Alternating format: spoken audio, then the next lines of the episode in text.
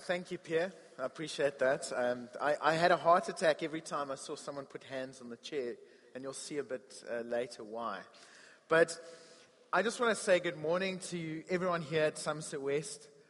It's great to have you here, and my name's David, for anyone that doesn't know me. And I'm going to try and keep it short this morning because we've had a few people up, but, you know, let's just see where God takes it. So I want to ask you firstly a question. And the question I want to ask is, how would you define humanness? If I had to say to you, what does it mean to be human? I find it very sad that a lot of people define humanness by the fallenness of man. What do I mean by that? Is when people think about humanity, they think of things like destruction, treachery, greed. Because the Bible tells a very different story of how man was created. The Bible says that we were created in the image of God. That right? Just getting a bit of response, a little bit of rapport.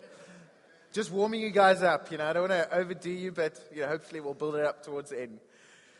So, God made us in His own image so that we would be like God in certain ways, but also that we would represent God in His creation.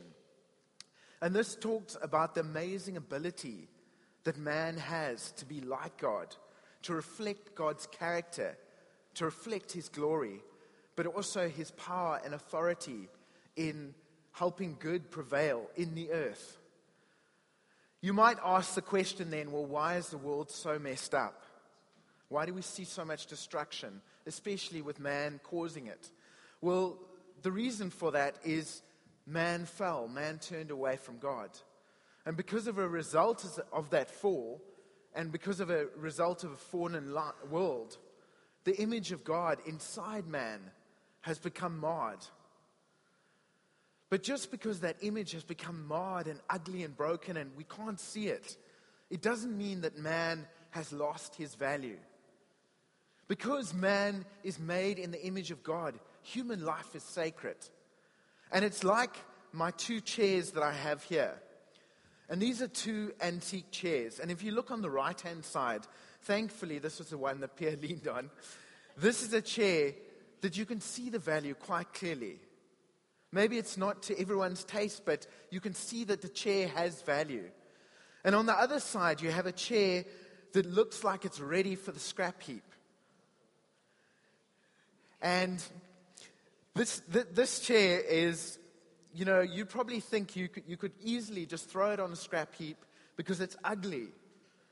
But this chair has potential. It doesn't lose its value.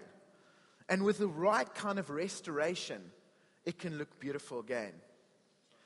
And God saw the most incredible value in us, even in our fallenness. The Bible tells us that Christ died for us while we were still sinners. In our most ugly state, Christ was willing to lay down His life for us because He saw the value in our lives. And He wants us to do the same. He wants us to value what He values. And this morning, we're going to be looking at the sixth commandment. And I have memorized the whole scripture. It was a lot to do. But it's from Exodus 20:13, which says, "You shall not murder."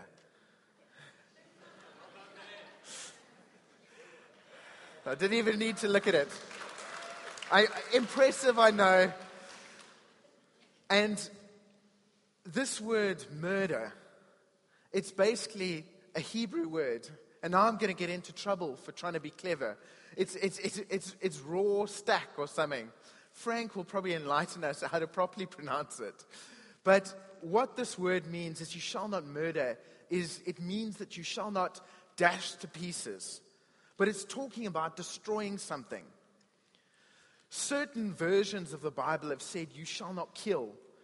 But the most accurate translation, of course, is, you shall not murder. A little bit later in the Old Testament, it defines a bit more the different degrees of murder. That you can have first degree murder, which is the most serious, where someone has planned and intentionally carried out a plot to take someone's life. And then on the other hand, something like manslaughter, where someone has killed someone accidentally.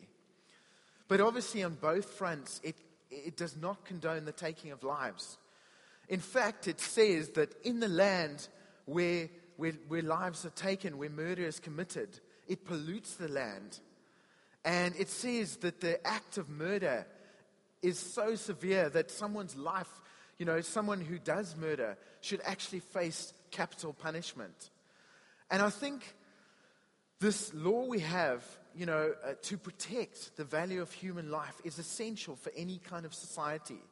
I remember the one time being in Green Market Square, and I think I was taking my sister around just to look at some African things and get a bit of an African vibe. She'd been homesick and she was away in Scotland for a while.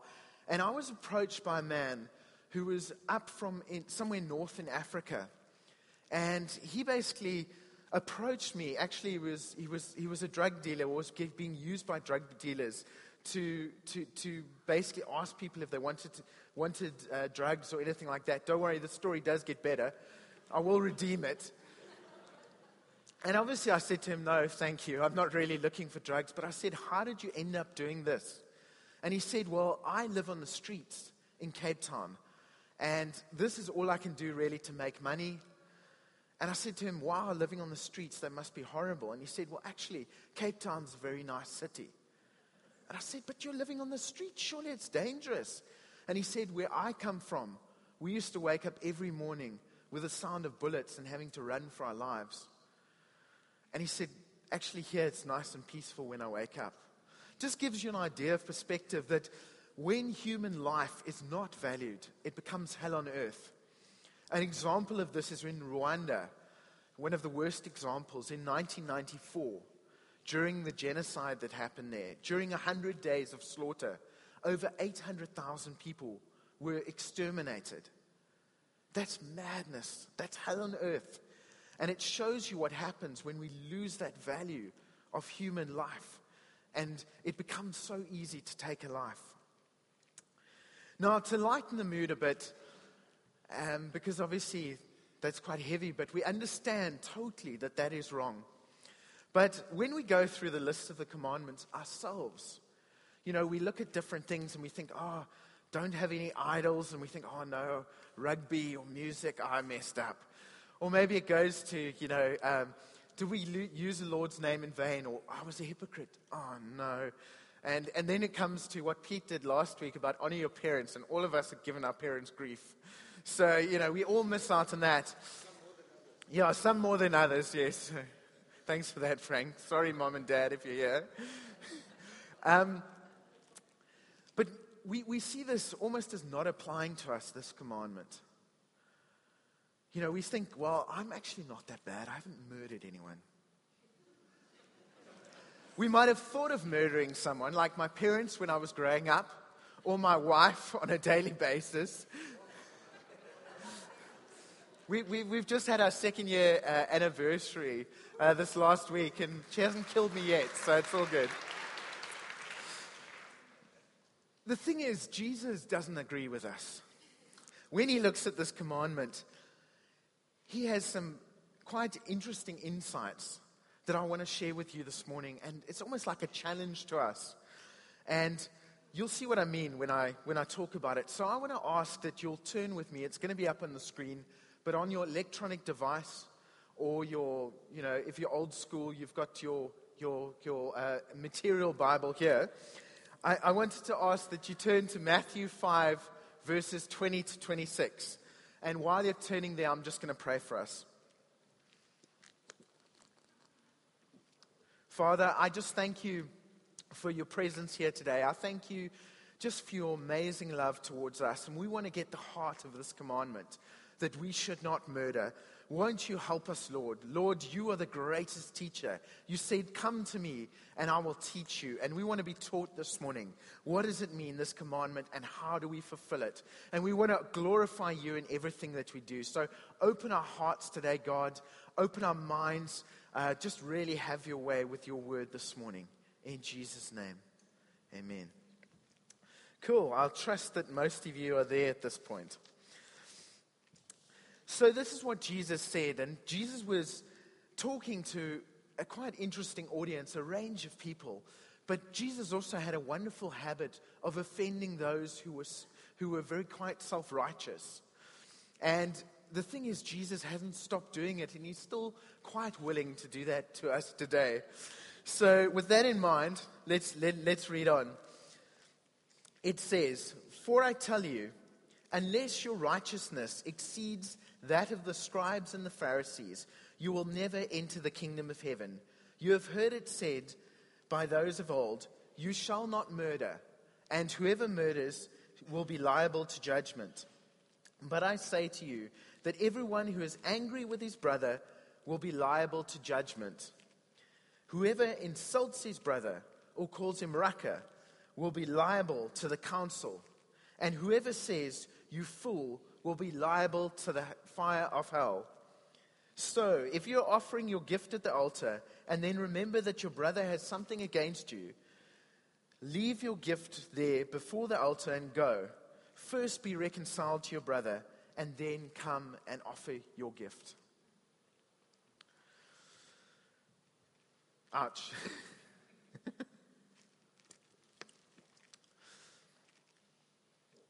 Jesus challenges our understanding of the commandment, first of all, with the contrast between the action and the heart, or the heart and the action. He shows us that we can also have a murderous heart. And a murderous heart is just as offensive to God and makes us guilty before Him.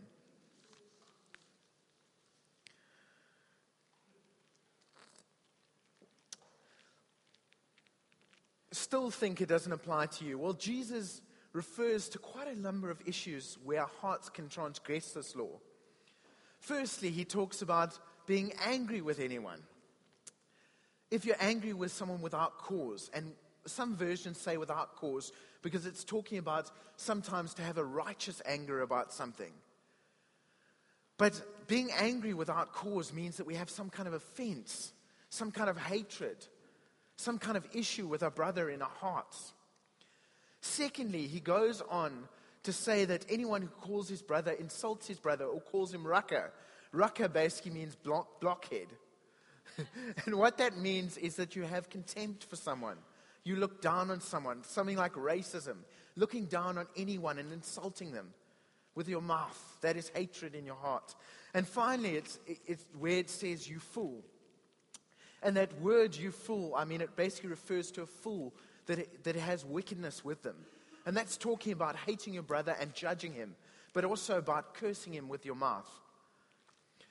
And if you look at these areas, Jesus is just giving a bit of a summation of these. But what he's showing is that each and every one of us has fallen short, that we've all carried murder in our hearts and transgressed this law horribly and many times. I love the way Jesus teaches. When he wants to break down self-righteousness, he raises the standard so high that we have no hope of possibly fulfilling it. And he raises it so high. Just losing my earpiece there. Hopefully I need to raise this a bit higher, but anyway. But Jesus raises the standard so high that we realize, we get to this point when we realize without him, there's no way we can do it. And we realize our dependence on him. And what was Jesus saying? We've heard the theme about a heart, and the heart has come through this morning.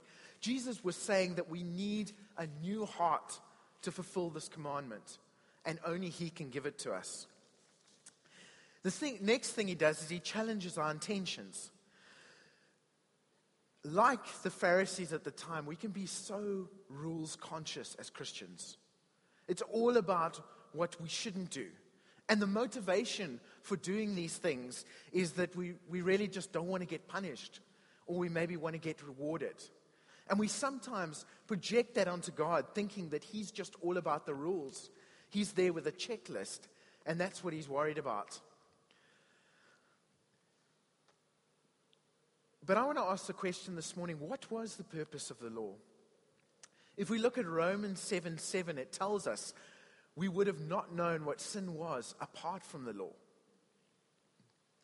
Galatians 3:24 says that the law was our guardian to point us to Christ or to protect us until Christ came. And what does that mean? Well, sin in its essence, if you read, what the sin from the Bible and you look at an overall summary, sin is transgressions against other people that break relationship. When you sin against God and you sin against your fellow man, it breaks relationship. And then we start to understand if the law is our guardian, the rules are not an end in themselves, but the rules are there to protect the relationships. And that was the covenant, that God gave the Israelites these rules to protect their relationship with Him. If you still don't believe me, if you look at Jesus' teaching, what did He focus on? Was it the rules or was it the relationships? Firstly, one of the major areas He teaches on is forgiveness. And He tells an amazing story about someone who owed millions to someone and couldn't repay it, so he was let off that debt. But yet, when someone owed him about 10 rand, he refused to forgive that person. And he said, that is like our lives, that God is willing to forgive us so much, and yet we'll hold such a small thing against our brother.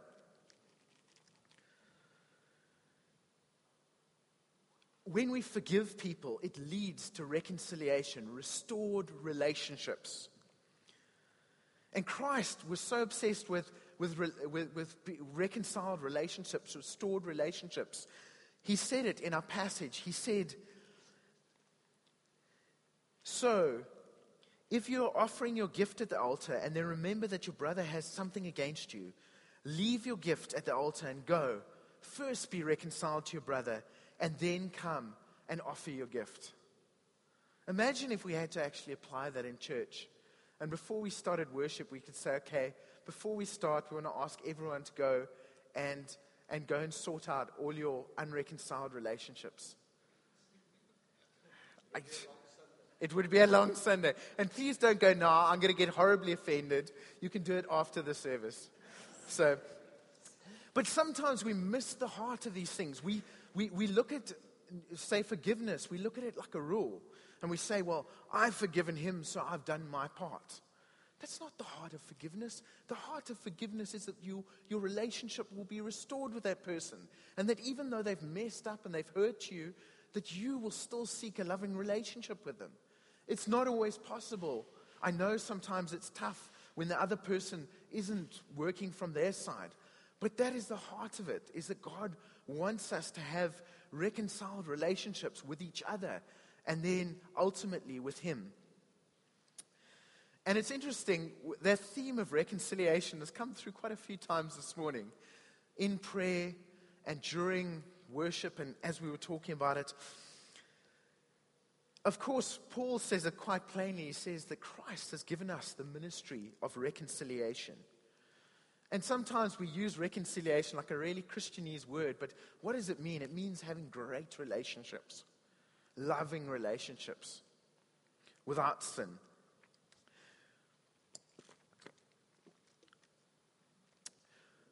Christianity is often very much about the don'ts.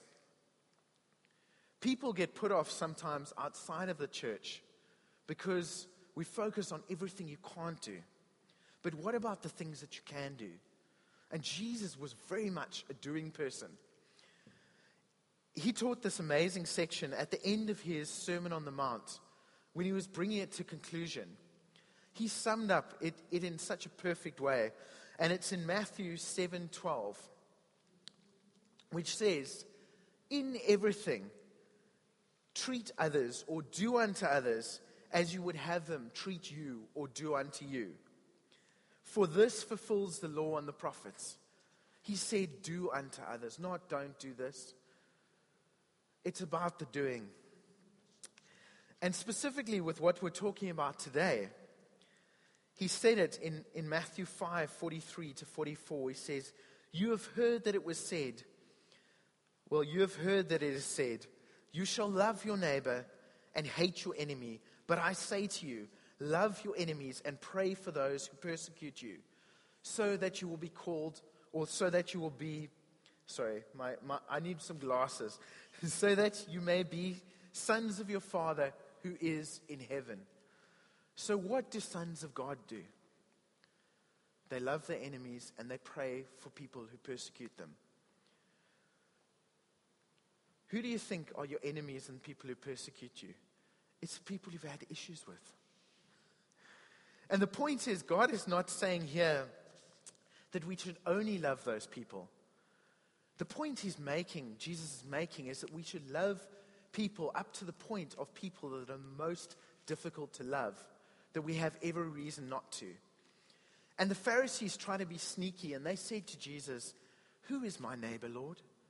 And Jesus told this amazing story about the Samaritan, about this, this Jewish person who was robbed and beaten up and left for dead.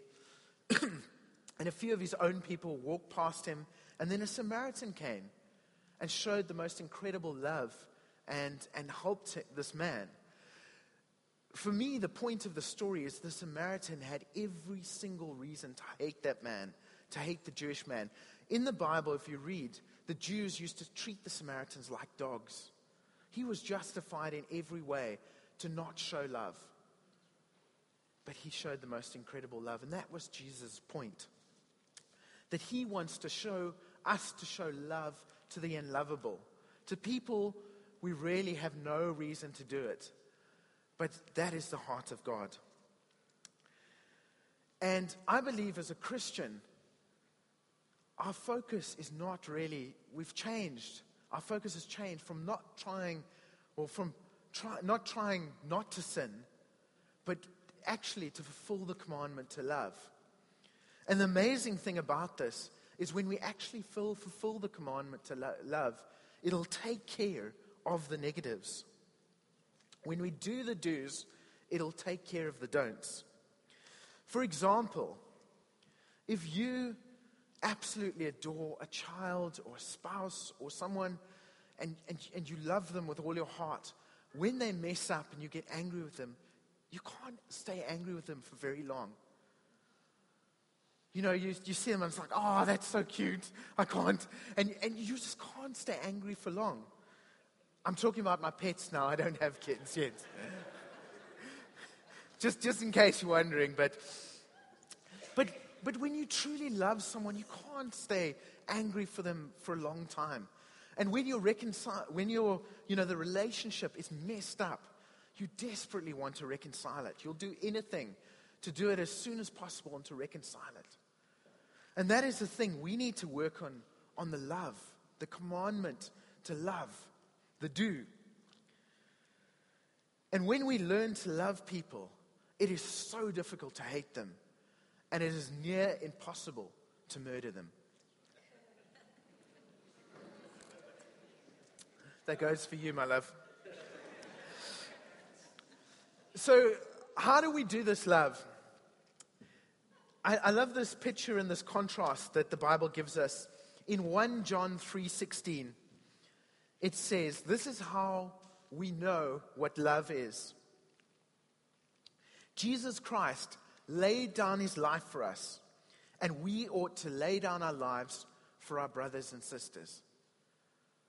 What a beautiful picture, that instead of taking a life, we would actually lay down our lives in love so that others, our enemies, the worst of the worst, the most unlovable, from our friends to our enemies to the most unlovable, they would experience the love of God and be reconciled to him. And that's really what it's all about.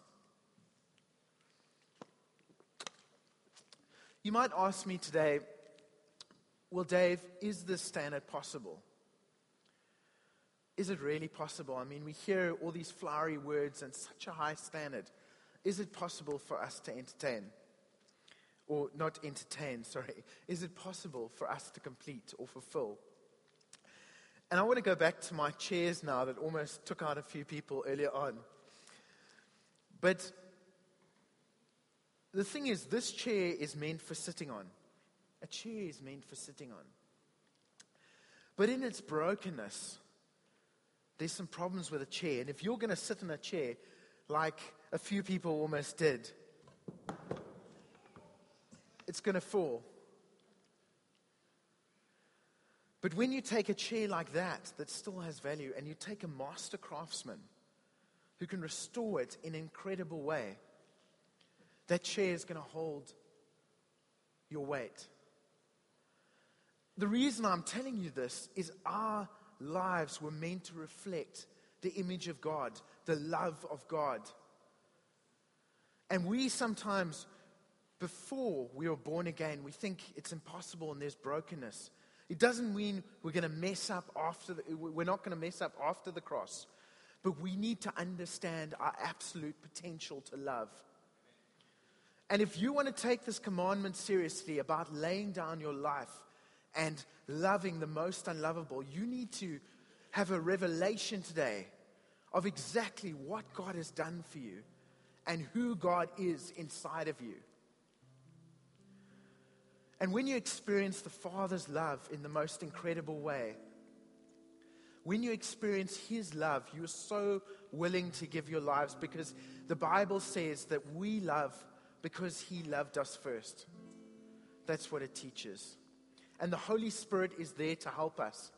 He is the one who is our helper, our parakletos. And He wants to use our lives to reconcile people to God and to one another. And just imagine with me for a second what your life would look like if the love of God was unleashed in it, in your relationships. How amazing would that be? And you have the potential there, and God wants to take you to that place. Before I pray for you this morning, I just want to encourage people this morning that if you have any issues in relationships, broken relationships that are able to restore, I want to encourage you that you will go after the service and love those people. Pray for them. Pray for them until their heart turns around. Love them. Do amazing things for you, because that's the heart of God. And I promise you, they will, if they don't know God, they will come to the cross through that. I also want to ask and appeal to anyone, the most important relationship you could ever have is the relationship between yourself and God. And if that's not right, then nothing else matters. And you can't bridge that gap yourself. You need Jesus to do it. You need that new heart put inside of you. And if that's you today, I want to give you an opportunity where you can say, yes, that's me. I want a new heart. And all it takes is that you just say yes to God. And I want to ask that everyone would just bow your heads right now. And if you are here and you do not have a relationship with God, you desire a relationship with your Father, a loving relationship with your Heavenly Father, but you feel disconnected and you want to receive a new heart to be connected, I want to ask that you would respond this morning and put up your hand and say, yes, that's me. I want to receive that today. Is there anyone here today who would like to receive that new life?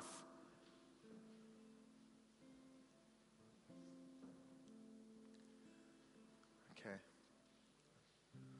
Well, I'm just going to take it at the sound of my voice that everyone here is saved, but obviously it's about you and God and you saying yes to God in your heart.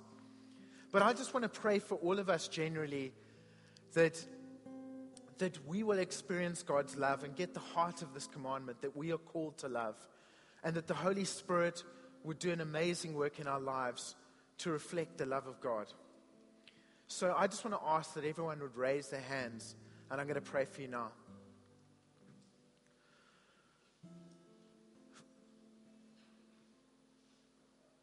Father, I thank you so much that you went and died for us, that your love was so complete because you saw the value in your lives, the value in our lives. I just thank you for that so much, God. And we want to see the value in people's lives around us. We want to love people in the way you love people. We want to lay down our lives and see people come to know you. And won't you help us to do that? Thank you for giving us a new heart. Thank you for placing your Spirit within us. And thank you that we will see your love unleashed. So won't you we just pray for more of you, my God. And thank you that we will see your kingdom come and your will be done as we do this. And we just thank you, Lord, that you're just such an incredible Father and just so amazing in everything you do.